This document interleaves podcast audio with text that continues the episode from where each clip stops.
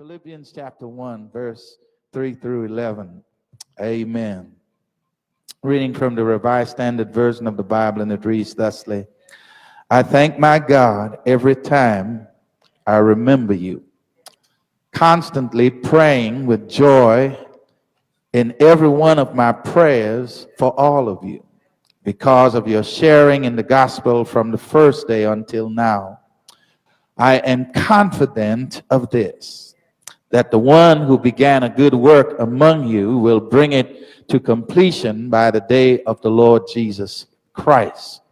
It is right for me to think this way about all of you, because you hold me in your heart. For all of you share in God's grace with me, both in my imprisonment and in the defense and confirmation of the gospel.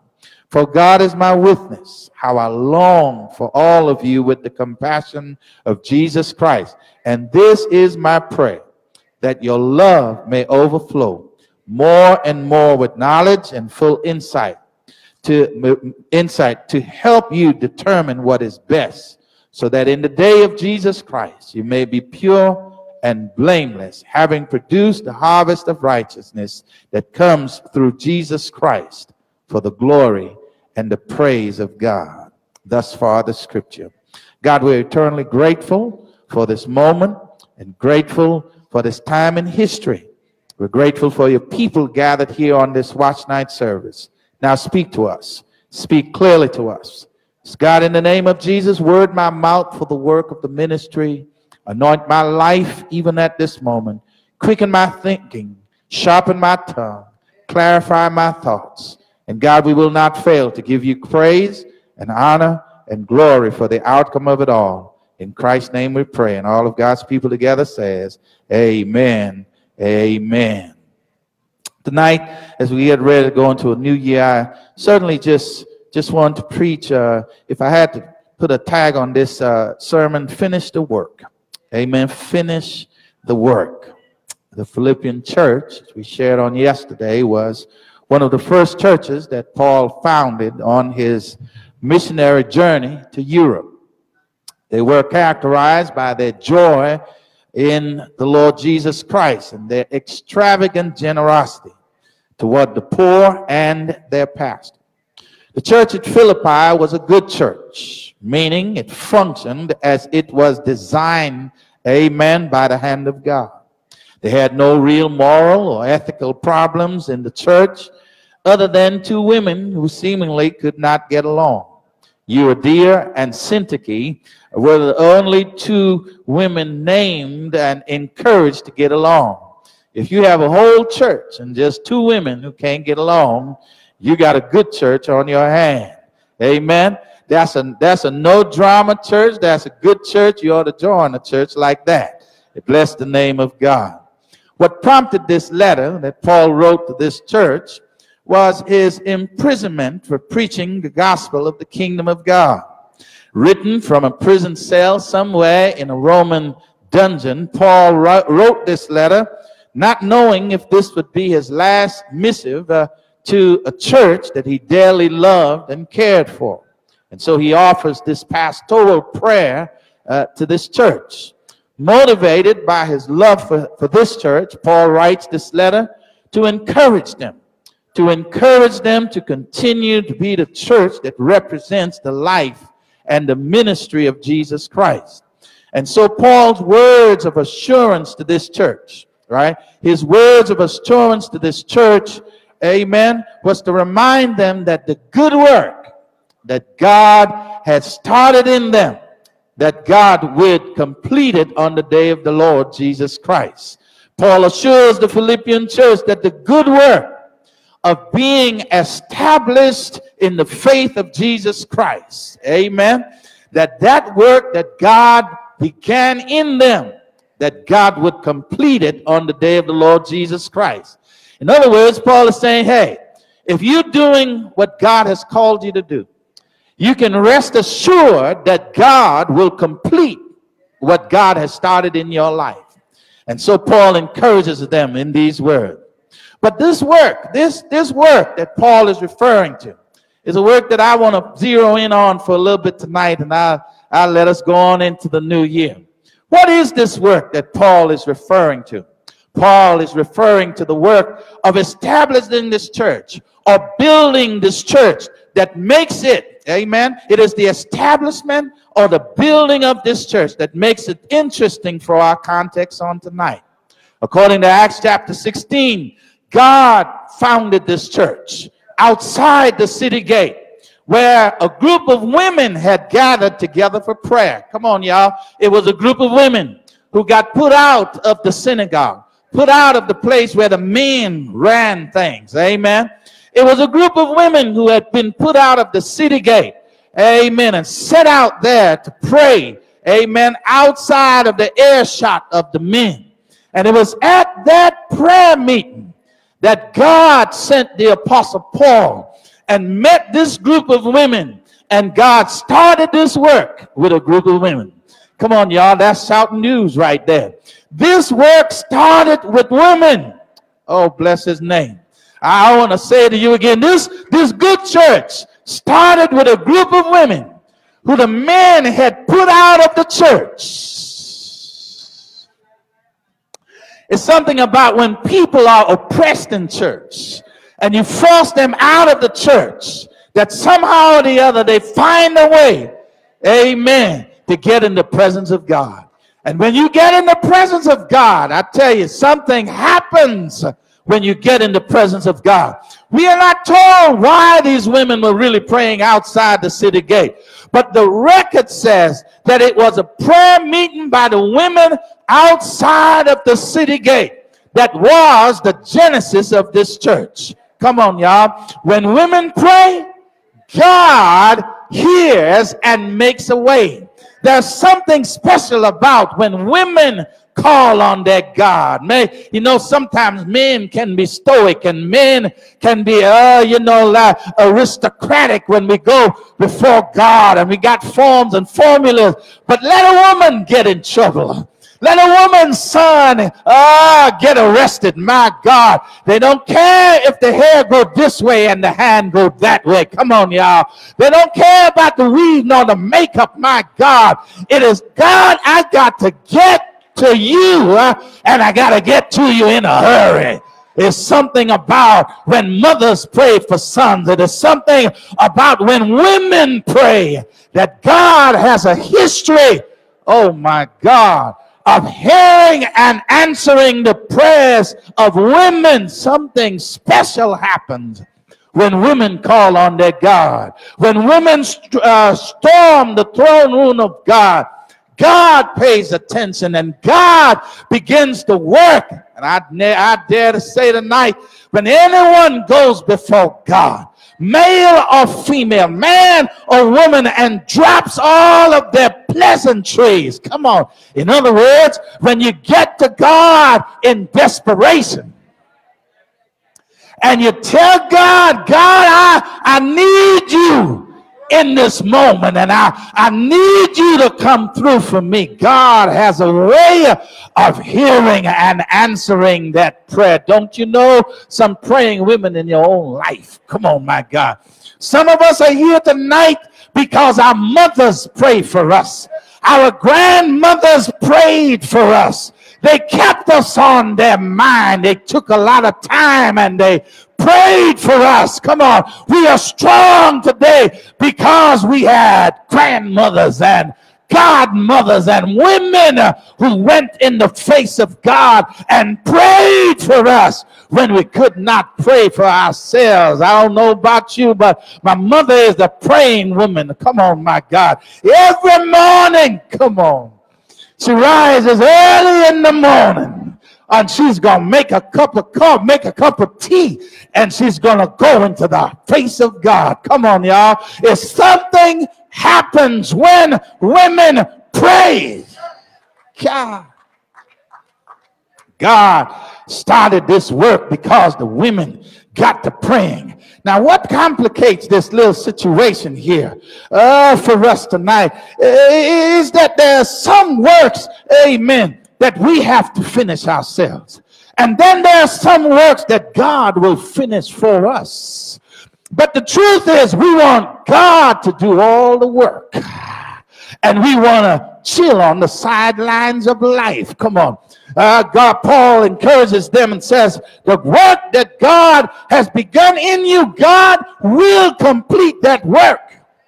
But that work has to be a partnership. Come on, y'all. It can't be God doing all the work and you watching God do all the work and expect to reap the benefits of the work that God has in store for us. Come on. Here we are at the end of 2018 and and we ain't finished much of the ish uh, that we have started off at the beginning of the year. Come on, y'all. We started to stay off of Facebook. Oh my God, we started to stay off of Facebook, but we ain't finished that yet. Come on, y'all. We started to delete some toxic folk oh, from our contacts, but they're still texting us tonight. Come on y'all. Here we are, the 31st, and they're still texting us. We started reading the daily Bible in January, made a commitment to finish it, but we haven't cracked a page in the Bible since the month of June. Come on, y'all. We started to tithe at the beginning of the year, but we quit the moment we got booed up and had to have date night. Date night got God's money. Come on, y'all. We did not finish what we started. We started to eat right, an exercise to lose weight but we did not finish that either. We are bigger in December than we were in January. We are slower in December than we were in June. Come on, y'all. We started,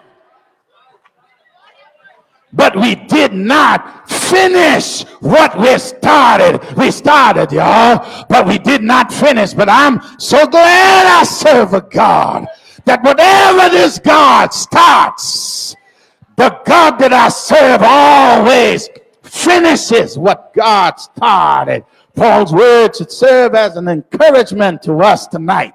God will finish what God started, but God expects you to do, oh my God, what you can do and then God will do the rest. Come on, y'all. You can't be mad at God for not healing your body when God told you the work that you needed to do to help the healing process. The Greek word translated work here is a it's the word ergon, and ergon means listen to me, any product, whatever, anything accomplished by hand, art, industry, or mind. Oh my God, that's out news right there. Why? Because that means that anything God starts in your life by God's hand, by God's artistic design, by God's industry, or the mind of God, God will bring it to completion. In other words, any healing work that God has begun in your life, I don't care what the doctor said, but if God starts a work in you, come on, my God, God will finish it. If the hand of God is upon your life, God will finish it. If it's upon the life of your loved one, though the process might be slow, you better wait on God because if you wait on God, God will finish the job. Come on, y'all. Whatever God starts, God always finishes. Any idea that God gives you by dream or by inspiration, God will finish it. If God inspired it, God will finish this. Any industrious business that God starts in your life, others may fail, but God will finish what God starts in your life. Come on, y'all. If it if it has not happened yet in your life, I am betting that it is not God's fault. It is our fault. You quit too soon before God could finish the work in your life. Come on, y'all. I'm preaching to change somebody's mind about how you allow God to work in the year ahead. Oh my God, I'm going to hurry on here tonight. But what's going to resolve this matter? Of what work God will do and what work we got to do. Now get ready uh, to be inspected at every phase of the const- uh, of the construction of what God is doing in your life. I'm gonna say to you again. You got to be ready to be inspected at every phase of what God is doing in your life. In other words, the work that anybody in here, God working on you. Any of you, see, I'm a piece of work. all by myself. I'm, I'm a piece of work. I, and I don't understand what God is doing with me sometimes. And that's why I got to believe that the work that God started in my own life, that God is going to complete it at some point in my life. Hey, listen to me. Every phase of construction has to be inspected. the work that God is committed to completing in our lives has to be done in phases. Like the building of a new house, uh, it happens in phases. So shall the establishment of your best life, come on, be completed in phases. I wish you hear me tonight. I'm gonna have to flesh this out again. But your salvation takes place in phases. Come on, Carissa. It ain't going to happen overnight. Your deliverance is going to take place in phases. Your healing is going to take place in phases. Your makeover is going to take place in phases. Come on. Getting over your grief is going to take place in phases. Come on, y'all. You just don't wake up and the work is complete. No, you got to clear the lot before you build that house. Come on, uh, it's phases. Come on, ah, it's phases. If you're like me, I like God to do what God's to do all at the same time. Listen to me. I, I'm like you. Come on. I, I like the beauty of a custom built house, but I want the process of a prefab house. Come on, my God. I, I want the beauty. Come on, y'all. Of a, of a, of a custom built house. Oh, but I want it to be delivered like a prefab house. In other words, I just want God to just drop it on my lot. Oh, but the God I serve, this God works in phases. Ah, what God, the God I serve, God does not build prefabricated lives. God is not a copycat builder. God does not mass produce lies and just give you one. Come on now, my. Ain't no one size fit all kind of life. That's why you got to love the life you got. Come on, y'all. Love the life that God has given to you. It may not be like your neighbor, but it's your life, your work ain't your neighbor's work. Your marriage ain't your neighbor's marriage. Come on. All of us are not going to have cookie cutter lives. Some of our lives are going to be fluid. Come on, y'all. And some of our lives is going to look pretty some days. And some of our lives is going to be real ugly. But that's the process that God has chosen uh, for your life. Come on and praise God for the life that you have that does not look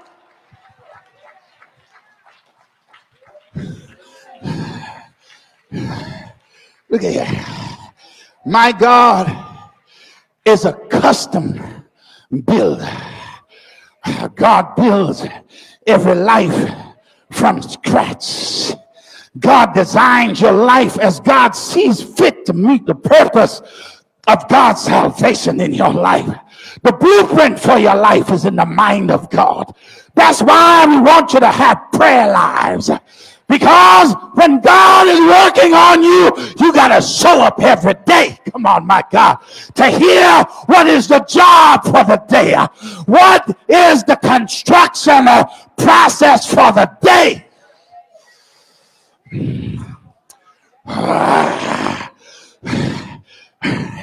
Here's the relevant question. I'm going to try to hurry on here. The question is can you handle the inspection for the different phases of your life? Come on, y'all. When you're building a house, you just don't throw up the whole house. You you got to have an inspection for every phase of the construction. In other words, before you can even cast the foundation of the house, they got to dig the trench. They got to put in, come on, y'all, all the steel in that trench. And then an inspector got to come and inspect it. Come on, my God. Our problem is we want God to build a house without inspections. And it may just be that when God comes inspecting, come on, y'all, God finds that we have not done the preparation for the next phase of life. That's why Negroes are always talking about, God, I want to go to the next level. I want to go to the next level. I want to take my marriage to the next level. I want to take my ministry to the next level. I want to sing on another level. I want to play on another level. I want to do business on another level. But you have not done the preparation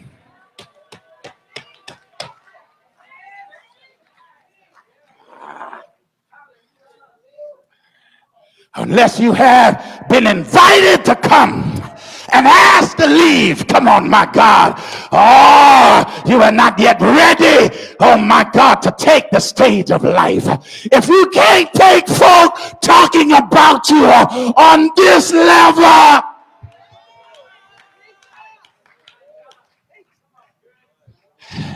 you you got you got to be you got to be able to take the inspection.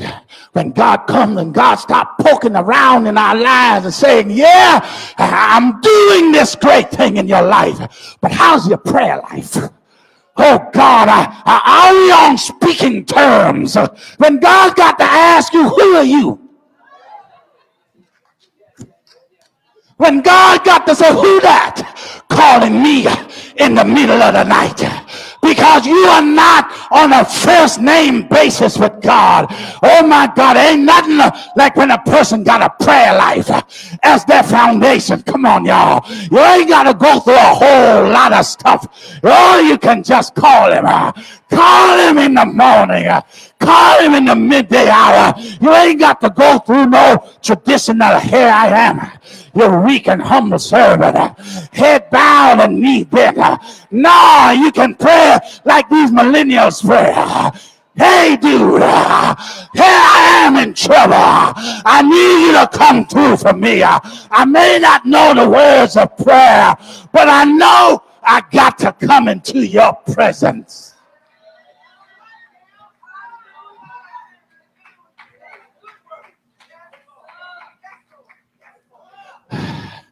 I want God. Come on, y'all. I want God to find my life worthy of inspection, every phase of it.